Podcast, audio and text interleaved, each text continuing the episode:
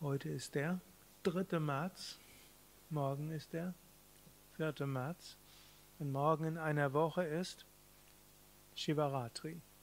Shivaratri, die heilige Nacht des Shiva, feiert die Hochzeit von Shiva und Parvati.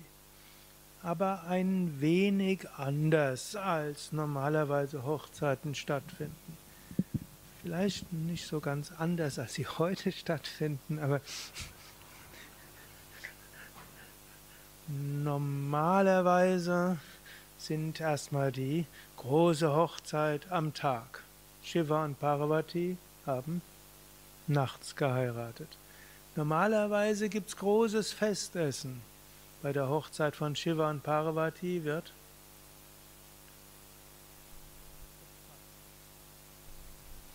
Normalerweise sind viele Menschen dabei, gut bei Shiva und Parvati auch. Normalerweise gibt es viel freudevolle Dinge. Shiva und Parvati wollten, dass die anderen meditieren. Also einiges anders.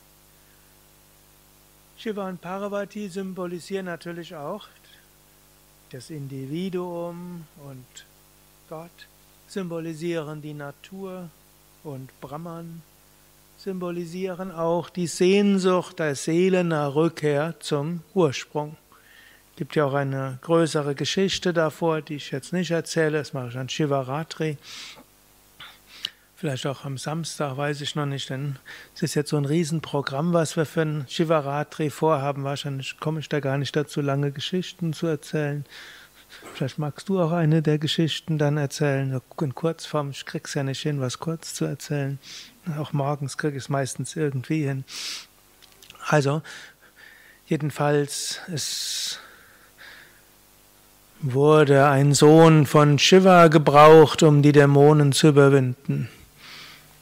um einen Sohn zu haben, muss natürlich erst Shiva eine Frau haben, aber Shiva wollte nur meditieren. Gut, also baten die Devas, die göttliche Urmutter, Parashakti, bitte inkarnier dich doch auf Erden. Wenn du nur im höchsten Eins mit Shiva bist, dann hilft das nicht, einen Sohn zu bekommen. Gut, also inkarnierte sich die höchste göttliche Mutter als Parvati.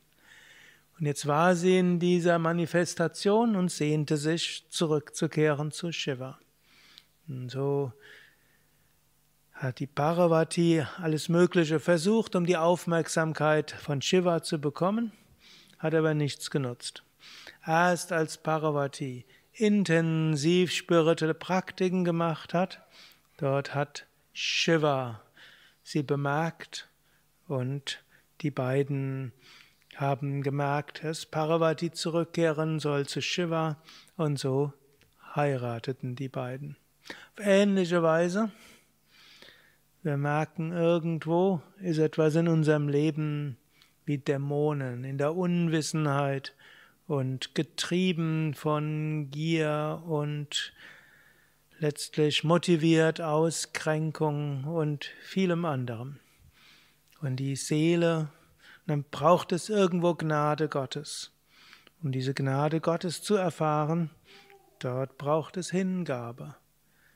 Wir bitten und wir beten, aber Hingabe allein reicht auch nicht. Wir müssen praktizieren, so wie Parvati praktiziert hat.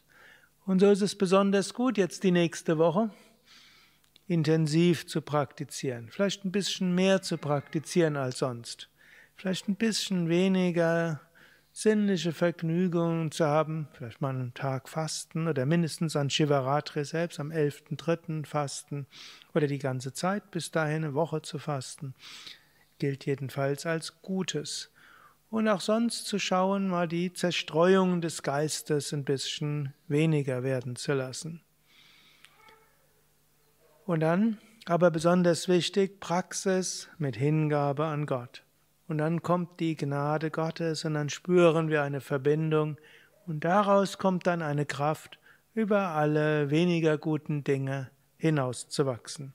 Das symbolisiert dann die Geburt von Charavanabhava, der letztlich äh, einige Zeit nach Shivaratri auf die Welt kam und dann die Dämonen überwand.